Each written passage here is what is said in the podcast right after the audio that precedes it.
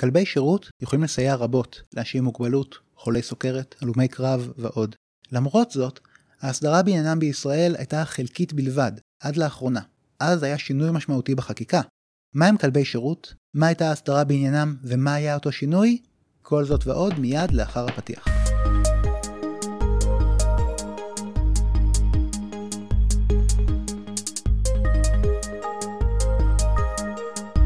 שלום, ברוכים הבאים למחקר בשלוש קריאות, הפודקאסט של מרכז המחקר והמידע של הכנסת. שמי אודי בקר, אני חוקר במרכז ועורך הפודקאסט. היום נדבר על כלבי שירות. מה זה אומר בדיוק, אנחנו נפרט בהמשך, נדבר גם על חקיקה שעברה לאחרונה בנושא הזה. נדבר עם שני חוקרים במרכז, מיכה נוי ואלירן זרד, שכתבו מסמך בנושא הזה. שלום מיכה, שלום אלירן. שלום אודי. היי. לפני שנתחיל ונדבר גם על באמת מה זה כלבי שירות וכולי, איפה החקיקה הזאת, איפה התחום הזה פוגש אזרחים מהשורה? איפה זה פוגש את הבן אדם? אמ, צריך להבין שיש פה אה, מושג שמאוד חשוב שאנחנו צריכים להתייחס אליו, שנקרא נגישות. אוקיי. Okay. המדינה מנסה להנגיש כל מיני שירותים וכל מיני אה, דברים עבור אנשים שזקוקים לכך. Mm-hmm. ואני אתן לך דוגמה מאיפה זה, זה בא לידי ביטוי. אה, לא מזמן ראיתי איזושהי כתבה על אדם שהוא הלום קרב מ-1973, ממלחמת יום כיפור. כן. והאדם הזה בעצם אה, הסתגר בבית במשך עשרות שנים, לא היה מסוגל לגעת בילדים שלו, לא בנכדים שלו, לנשק אותם, לחבק אותם וכן הלאה. הלם הקרב בעצם. כן, מאוד השפיע עליו, וניכר שכאילו, שיש פה איזשהו קושי מסוים בחיים שלו. כן. וזה ככה במשך uh, עשרות שנים לצורך העניין, עד לא מזמן, לפני כמה שנים, הוא קיבל איזושהי תרומה כדי לקבל uh, כלב שירות, שהכלב הזה בעצם אמור לתת לו איזשהו מענה לקשיים שהוא סובל מהם כהלום קרב. אוקיי. Okay. ובאמת לאחר תקופה פתאום חל בו שינוי, אה, לפחות כמו שהכתבה מציגה את זה, חל בו איזשהו שינוי מאוד משמעותי. הוא התחיל להסתובב אה, בחוץ יותר ויותר מחוץ לבית, מתחבק עם הילדים שלו, עם הנכדים שלו, מנשק אותם, הוא אפילו הצליח להגיע לאיזשהו טקס של הנכד שלו בצבא. כלומר, כל הדברים האלה שהוא סבל מהם לפני כן, הכלב פתאום נתן לו איזשהו אה, מענה, איזשהו פתרון, בהקשר הזה של ההלם קרב, והוציא אותו קצת מהמקום הזה, כלומר, מהקושי. כלומר, נתן לו נגישות ל... נכון. כל מיני הכ... דברים ש... כמו אדם עם אה, קשיי ראייה, שכלב נחייה עוזר לו ומסייע לו, כמו, כמו העיניים שלו בעצם, אז כך גם כלב שירות מסייע לאדם שזקוק לו. אוקיי, אז הזכרת אנשים עם קשיי ראייה, בעצם זה מחבר אותנו לנושא של חיות השירות, ספציפית גם כלבי שירות דרך כלבי נחייה. נכון. שזה אני חושב אז... סוג חיית השירות המוכרת יותר.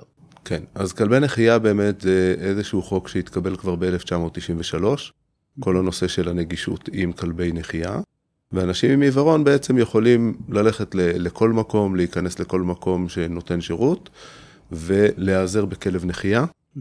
ואף אחד בעצם לא יכול למנוע מהם את העניין, כלומר הם יכולים להיכנס למסעדה, או לחילופין אם הם נוסעים באוטובוס, אז הם לא צריכים לשלם על הכלב כנוסע נוסף. Mm-hmm. זה חלק מההסדרה של הנגישות. Okay. אוקיי. ובתוך הנגישות הזאת צריך לזכור גם שיש את השלב של ההכשרה של הכלב. ההכשרה של הכלב נעשית על ידי אומן, שזה בעצם איזשהו אדם או משפחה שלוקחת את הכלב בתקופת החיים הראשונה שלו, והם אה, מסתובבים איתו, אבל צריך נגישות ללכת עם כלב. זאת אומרת, okay. הוא כן. צריך להכיר את הדבר הזה שהוא מסתובב באזורים ציבוריים. רגע, בוא נלך צעד אחורה. לפני שנדבר על הנושא של אה, אימון והסמכה של כלבים וכולי, אז כלבי נחייה, די ברור לנו איך הם עוזרים לאדם עיוור, נכון. כלומר הם עוזרים לו לזהות דברים בסביבתו, אה, מלווים אותו בהליכה וכדומה. אבל כאן אנחנו מדברים על כלבי שירות לתחומים אחרים. נכון. איזה עוד אוכלוסיות יכולות לקבל שירות מכלבי שירות כאלה? אוקיי, okay, אז כלבי נחייה, כמו שאמרתם, באמת אה, כולנו מכירים רואים אותם ומבינים את הצורך, וזה גם uh, מעוגן בחוק. יש uh, סוגים נוספים של הכשרות לכלבים, באופן כללי מדובר, מקובל לדבר בעולם על כלבי סיוע, זאת הטרמינולוגיה שכוללת גם כלבי נחייה, אבל גם סוגים אחרים, למשל כלבי שמע. שעוזרים לבעלי לקויות uh, שמיעה, כלבי שירות שעוזרים בעוד מגוון של, uh, של תחומים, עם אנשים שיש להם uh, מוגבלויות רפואיות, אנשים עם uh, סכרת, אנשים שיש להם אפילפסיה. אמ, איך, איך כלב עוזר לאדם עם סוכרת? או, אה, זה מעניין, הם, הם מאומנים לעשות מגוון של פעילויות, למשל חולי סכרת, אה, כלבים יכולים אה, להרגיש את, ה, את ההתקף לפני שהוא בא ולהתריע עליו. להר... להר... להרגיש, הם מריחים את הרמות גלוקוז בדם, הם מריחים שינויים בדם, והם יכולים להתריע לפני שההתקף מופיע. ואז אם בסכרת, מאמנים, אותם, אם מאמנים אותם כהלכה, אז הם באמת יכולים לזהות. יודעים לזהות ולסמן. אוקיי. ולמשל לעזור גם בחילוץ, זאת אומרת, כשההתקף קורה, לגונן על הבעלים שלהם, אה, להביא תרופה, למשל. יש, יש כלבים שנושאים תרופה ויודעים להגיש אותה כשצריך. מהמם. יש כלבים שיודעים ללכת להביא תרופה, שיודעים ללכת להביא טלפון. אפילו כלבים שיודעים להתקשר בטלפון למספר חירום. וואו. כן, אוקיי. כמובן בציוד ש- שמותאם לכלבים. כן. יש כל- כלבי שירות פסיכיאטרי שיודעים לסייע אה, למטופלים בתחום אה, בריאות הנפש. מהמם. אנחנו מכירים מאוד את הטיפול באנשים עם פוסט-טראומה, אנשים שכן, אחרי שירות צבאי, שיצאו עם פוסט-טראומה, אבל גם בדיכאון, בחרדה. והכלב עוזר. הכלב יכול בזמן התקף לגונן על, ה- על המטופל. קודם כל, באופן כללי הוא מרגיע אותו, הוא מהווה ליווי שלו, עוזר לו לצאת החוצה, להתמודד עם חרדות, אבל הוא יודע גם להרגיע אותו בזמן התקף, הוא יודע להזיק עזרה, הוא יודע לגונן עליו, הוא יודע להרחיק אותו ממקום ציבורי שעלול להחמיר את ההשפעות של, ה, של ההתקף, יכול אה, לפנות אותו למקום אה, שקט ומוגן. כלבים יכולים לעזור לאנשים עם- על הספקטרום האוטיסטי. מהמם. מאוד נפוץ זה כלבי ניידות שעוזרים לאנשים שהם מוגבלים, שהם בדרך כלל על כיסא גלגלים, הם יכולים לסחוב את הכיסא גלגלים, הם יכולים להביא חפצים כשמבקשים מהם, הם עוזרים להם בקניות למשל, כלומר, יש, יש הרבה סוגים של שירותים שכלבים יכולים לתת. הרבה סוגים, וכל זה נקרא כלבי שירות.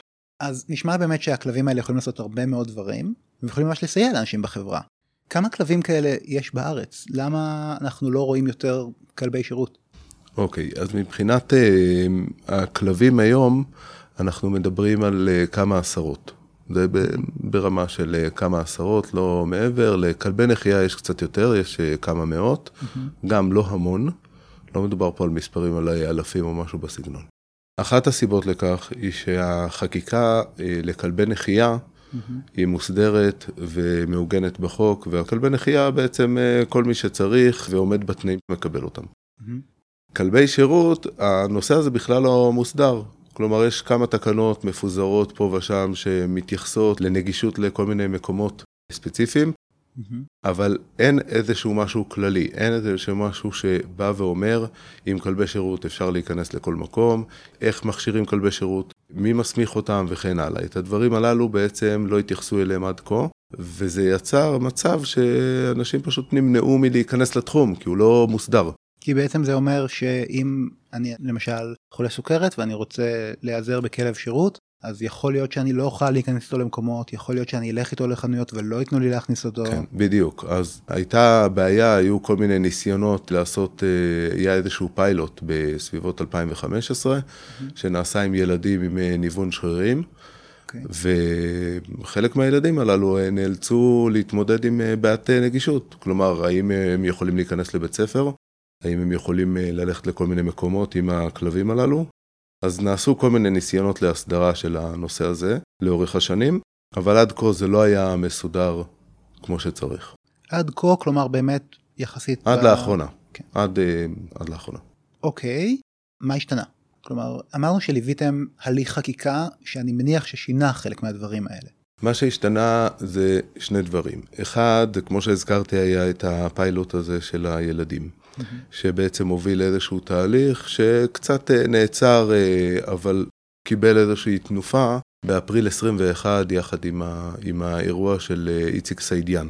מהמם. איציק סעידיאן הצית את עצמו באפריל 21 כתגובה על התהליך שנעשה מולו במשרד הביטחון על היותו הלום קרב, על ההכרה בו. על ההכרה בו כהלום קרב. האירוע הזה בעצם גרם לרעש תקשורתי מאוד נרחב, וכתוצאה מזה משרד הביטחון החל ברפורמה שנקראת נפש אחת, שעסקה בתהליכים מול אנשים שסובלים מפוסט-טראומה. זה תהליכים שהם אה, כלליים, לאו דווקא קשורים אה, לכלבי שירות, אבל בהקשר שלנו כמובן זה נוגע ישירות לכלבים ולהסדרת הנגישות שלהם, מכיוון שהבינו שאותם נכי צה"ל זקוקים לכלבים כדי לעזור להם במהלך החיים שלהם. וכדי שזה יקרה צריך להתחיל באיזשהו הליך חקיקה מסודר. כלומר עלה, עלה איזשהו צורך מאוד מאוד בולט מהשטח וזה מה שהוביל לשינויי חקיקה. בהחלט. וההליך חקיקה הזה החל בכנסת ה-24 בהצעות חוק של מספר חברי כנסת, שבסופו של דבר מוזגו להצעת חוק אחת, ולקראת הקריאה השנייה והשלישית היה דיון בוועדת עבודה ורווחה על נוסח הצעת החוק. ולשם כך ביקשו מאיתנו איזשהו מסמך שיעזור בליווי של הליך החקיקה, גם על המצב בארץ, כלומר איך הדברים נראים כיום, וגם על מה שקורה במדינות אחרות. בהקשר של אה, ההסדרה של הנושא. כן, הגיוני שבאמת במהלך חקיקה אנחנו נרצה ללמוד ממה שנעשה במדינות אחרות, לראות מה נעשה שם שרלוונטי למצב שלנו, מה באמת עלה בסקירה הזאת, איך הנושא הזה מטופל במדינות אחרות ומה מתוך זה רלוונטי למצבנו אנו. אז בדקנו כ-20 מדינות uh, ב-OECD וניסינו לראות מה המצב שם, mm-hmm. uh, לפחות מתוך מידע שכן היה לנו, ראינו שבכמה מדינות בכלל אין כל כך uh, רגולציה ואין חוקים לגבי כלבי שירות. Okay. אוקיי. אמ, במדינות אחרות מצאנו הסדרה בסיסית, שזה בעצם, אני חושב, המצב שאצלנו עד, ה, עד הקיץ אה, האחרון, עד החקיקה הנוכחית. Mm-hmm. אנחנו קראנו לזה אה, הסדרה בסיסית או הסדרה חלקית. זאת אומרת, כלבי שירות מצוין בחקיקה או ברגולציה, ויש איזושהי הגדרה בסיסית, אבל אין איזשהו מנגנון שבאמת קובע מי הם אה, כלבי שירות ומי לא. זאת אומרת, מנגנון של הסמכה של, של הכשרה של כלבי שירות, והדבר הזה יוצר המון אה, בעיות. כלומר, עבור... מחסור בהסדרה. כן, הסדרה חלקית קראנו לזה, כי בעצם mm-hmm. יש הסדרה שאומרת, כלבי שירות חייבים להיכנס למקומות ציבוריים. בעלי עסק צריכים לתת לכלבי שירות להיכנס, אבל אין הגדרה מסודרת של כלבי שירות האלה, אין רישוי והסמכה מסודר שלהם, ואז נוצר בלבול מי כלב שירות ומי לא, איך אני יודע שהכלב הזה למשל לא יגרום אה, נזקים, לא, אה, לא יפגע במישהו, לא יפגע ברכוש. בארצות הברית למשל המצב הוא דוגמה למצב הזה של הסדרה בסיסית, שם ממש אסור לך לשאול את בעל הכלב אף שאלה חוץ משתי שאלות ספציפיות. האם הכלב הוא באמת חיית שירות הנדרשת בשל מוגבלות, ואיזה משימות הוא מאומן לבצע. Mm-hmm. כן, בהקשר הזה אני רוצה לומר שבדיוק מהסיבה הזאת, בגלל שהם לא רוצים לשאול יותר משתי שאלות, אז אנשים לוקחים את זה באמת למקרי אה, קיצון, למצבים מאוד, נקרא לזה מופרכים, כן, בעיני המתבונן. כמו מישהי שקנתה כרטיס טיסה לטווס שלה, ורצתה לעלות איתו למטוס, אבל בגלל הגודל שלו לא, לא נתנו לה בסופו של דבר לעלות למטוס. okay. סיפור אחר אה, על אה, סוס מיניאטורי ששימש כחיה רגשית. סוס. סוס, כן. סוג של פוני או משהו בסגנון, ששימש כחיה רגשית, ואותו נוסע... סוס. בטיסה?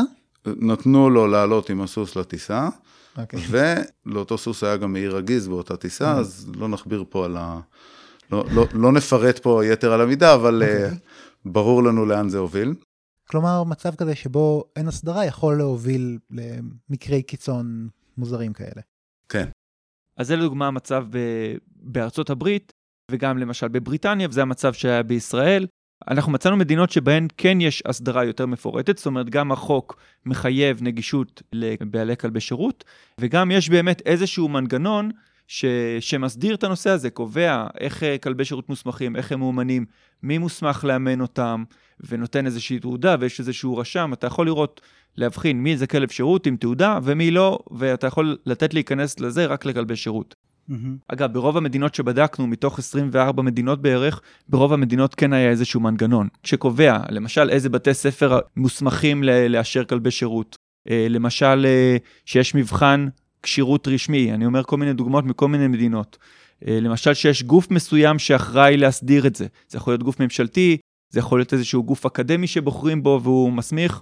האמת, אני מוכרח להגיד, זה נשמע לי מאוד דומה ל, לרכבים.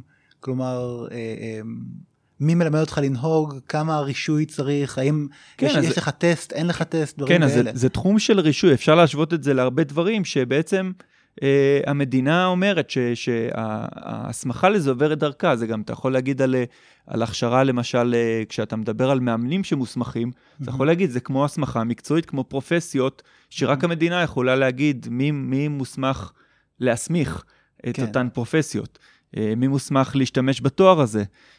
מצד אחד אתה עושה סדר בשוק ואתה גורם לכך שאנשים יודעים שהמוצר שהם מקבלים הוא המוצר הרצוי, ומצד שני אתה מוסיף בירוקרטיה ומעורבות של המדינה. אתה מוסיף בירוקרטיה וגם אתה מווסת את השוק. זאת כן. אומרת, כל רגולציה שלא תעשה, בוא נגיד את זה, מישהו מרוויח ומישהו נפגע. כן. ואז המדינה מאוד נזהרת איך היא נכנסת למקום הזה, ובגלל זה החקיקה מאוד ניסתה לבחון איך עושים את זה במקומות אחרים בעולם. ומה שאנחנו גילינו, שבשום מקום בעולם לא מצאו פתרון חד משמעי לגבי מי מוסמך לקבוע מהו כלב שירות. יש כל מיני סוגים של מנגנונים שמנסים לפתור את הבעיה הזאת. לאפשר לכמה שיותר, ומצד שני כן להציב איזשהו סטנדרט. אוקיי. Okay. אז uh, איך עושים את זה? אחת הדוגמאות שראינו שחוזרת, יש ארגון בינלאומי מאוד גדול, uh, שנקרא ADI, אה, Assistant Dogs International. ובעצם זה הארגון הכי גדול בעולם, שבתי ספר שמכשירים כלבי שירות, mm-hmm. או כלבי סיוע באופן כללי, זאת אומרת, כולל כלבי נחייה ושמע. אז הארגון הזה באמת הכי, הכי גדול בעולם, והוא מוציא סטנדרטים, אה, והוא מפקח, מפקח על בתי ספר שחברים בו, ויש לו כללים די, אה, שנחשבים די נוקשים, לתהליך קבלה כזה מאוד, אה, מאוד ארוך. כלומר, הפיקוח יכול להיות ברמת המדינה, הוא יכול גם להתבצע על ידי ארגונים מקצועיים אז לא מה שאני מדינה. אומר, המדינות הרבה פעמים נשענות על הארגונים mm. האלה. הן אומרות, מי שעומד בסטנדרטים של ארגון כזה וכזה וכזה, מבחינתנו הוא מוכר. שוב, כי הן מחפשות את המנגנון שיאפשר להם להגיד מה הכלב מוסמך ומה לא, בלי יותר מדי להיכנס לנושא בעצמן. בלי להקים אה, משרד רישוי ל... אז זהו, אז משרד רישוי בדרך כלל בכל מקרה מוקע, מוק... mm. יש, איזושהי, יש איזשהו גוף ממשלתי שמוסמך להתייחס לנושא הזה ולטפל בו, אבל מה שהם עושים בדרך כלל, הם, הם מחפשים איזשהו מנגנון מקצועי שיאשר okay. להם. במדינות אחרות, למשל, אה, זה מאוד בולט באוסטריה, לקחו מכון אוניברסיטאי, והמכון הזה, הוא עושה מבחנים, אה, מבחני הסמכה. אגב, המבחן הוא מאוד חשוב, גם בשביל אה, ש... גם בשלב הראשון, לוודא שהכלב יכול להיות במקום ציבורי, והוא לא, והוא לא מסוכן והוא לא מזיק. ובשלב השני, לוודא שהוא יודע לעשות את הפעולות שמסייעות לבן אדם שצריך אותו. כן. אז למשל, אה, הסמכה של מכון מקצועי, זה גם איזשהו, איזשהו פטנט שמדינות מצאו בשביל אה, להכיר רשמית בכלבים. הרבה מדינות עושות שילוב של כל האלמנטים האלה. זאת אומרת, הן אומרות, או שהוא מוכר על ידי ארגון בינלאומי אה, מוכר, או שהוא עובר איזשהו מבחן. אה, צריך להגיד לגבי אדי, אה, הארגון שהזכרתי, שהוא מקבל רק אה, עמותות, זאת אומרת, אה, ארגונים ללא מטרות רווח. Mm. ואז זה יוצר בעיה עם עסקים שהם אה, כן למטרות רווח, הם לא יכולים להתקבל לארגון הזה, ואתה צריך למצוא להם איזשהו אפיק מקביל, שמאפשר להם גם להכשיר כלבים ושיהיו מוכרים על ידי המדינה. זה מה שהזכרת קודם, שרגולציה כזאת מווסתת את השוק ובעצם יכולה לפגוע בהתנהלות שהייתה אולי יכולה להוביל למצב אה, יעיל יותר. בדיוק, אז חשוב לציין שראינו הרבה מדינות, אה, או כמה מדינות שמשתמשות באדי בתור איזשהו קריטריון, אבל שום מדינה זה לא קריטריון בלעדי, כנראה מהסיבה הזאת. אוקיי, אז ראינו מדינות שבהן אין הסדרה, מדינות שבהן יש הסדרה בסיסית, מדינות שבהן יש מנגנונים רשמיים. אם מסתכלים בסופו של דבר על הצעת החוק שהייתה והחקיקה כפי שהיא התקבלה גם אה, אחרי שהצגתם את המידע הזה לוועדה, מה המודל שהחקיקה נועדה אז, לייצר? אז החקיקה בעצם מסדירה את הנושא באופן מלא. היא מתייחסת להגדרה של ארגון גג, mm-hmm. שאלירן הזכיר קודם, בדומה ל-ADI או ארגונים אחרים. הארגונים הללו יהיו אלו שמנחים את בתי הספר. כלומר, המטרה היא לעשות שוב מנגנון רשמי של הכרה והסמכה של הכלבים. כן. עכשיו, החקיקה גם מסמיכה את שר הרווחה לנושא הזה. השר רשאי לקבוע איזה סוגי כלבי שירות יהיו בתוך החקיקה, הוא רשאי לקבוע איזה ארגוני גג יהיו אלו שמנחים את בתי הספר, הוא זה שקובע גם איך תראה התעודה של הכלב בסופו של דבר. הן בעצם מכילות על אדם עם כלב שירות את אותן אפשרויות של נגישות עם כלב השירות שלו כמו שיש לאדם עיוור עם כלב נחייה. נכון, הדבר הזה בעצם, במקום להתחיל לפרוס עוד הפעם את כל התקנות ולבדוק מה כן ומה לא, החקיקה באה ואמרה, ההוראות שחלות על כלב נחייה יחולו באיזה שהם שינויים מסוימים גם על כלבי שירות. אוקיי, אז החקיקה התקבלה, עכשיו אדם שמעוניין בכלב שירות או שזקוק לכלב שירות, יוכל לקבל כלב שירות מגורם מוסמך, ואז להסתובב איתו חופשי בכל המקומות שהוא מעוניין בהם בהתאם לאותן הוראות של כלב נחייה, או שאנחנו עדיין לא שם? אז כרגע לא, החקיקה הזאת תיכנס לתוקף רק במאי 23, ובעצם אמרנו שהיא מסמיכה את השר לקבוע למשל איזה ארגונים מוכרים, איזה בתי ספר מוכרים ואיזה ארגוני גג מוכרים. כרגע, על פי המידע שיש בידינו, זה עוד לא נקבע. Okay. אז אוקיי. בעצם השר יצטרך לקבוע איזה ארגוני גג, ואז לקבוע איזה ארגונים בארץ מוכרים, ואז בעצם הם יוכלו להוציא תעודה ו- וכן הלאה. כלומר עכשיו עברה החקיקה, אבל אנחנו יש עוד קצת זמן עד שהיא אמורה להיכנס לתוקף, וגם כשהיא אמורה להיכנס לתוקף, השר עוד אמור לקבוע כל מיני הוראות ותקנות שיאפשרו את היישום שלה. כלומר, א', עוד יש חזון למועד עד שנראה את זה קורה, וגם אז יכולים להיות עיכובים כלשהם, ויידרש פיקוח לראות שזה באמת יוצא לפועל. נכון. וזה בעצם עוד נקודה שהכנסת גם מחוברת אליה, של הפיקוח על הממשלה. נכון. אוקיי, אז מעניין, יש לנו כאן בעצם דוגמה לשינוי בחקיקה וברגולציה שנועד באמת להשפיע לטובה על חייהם של הרבה מאוד אנשים.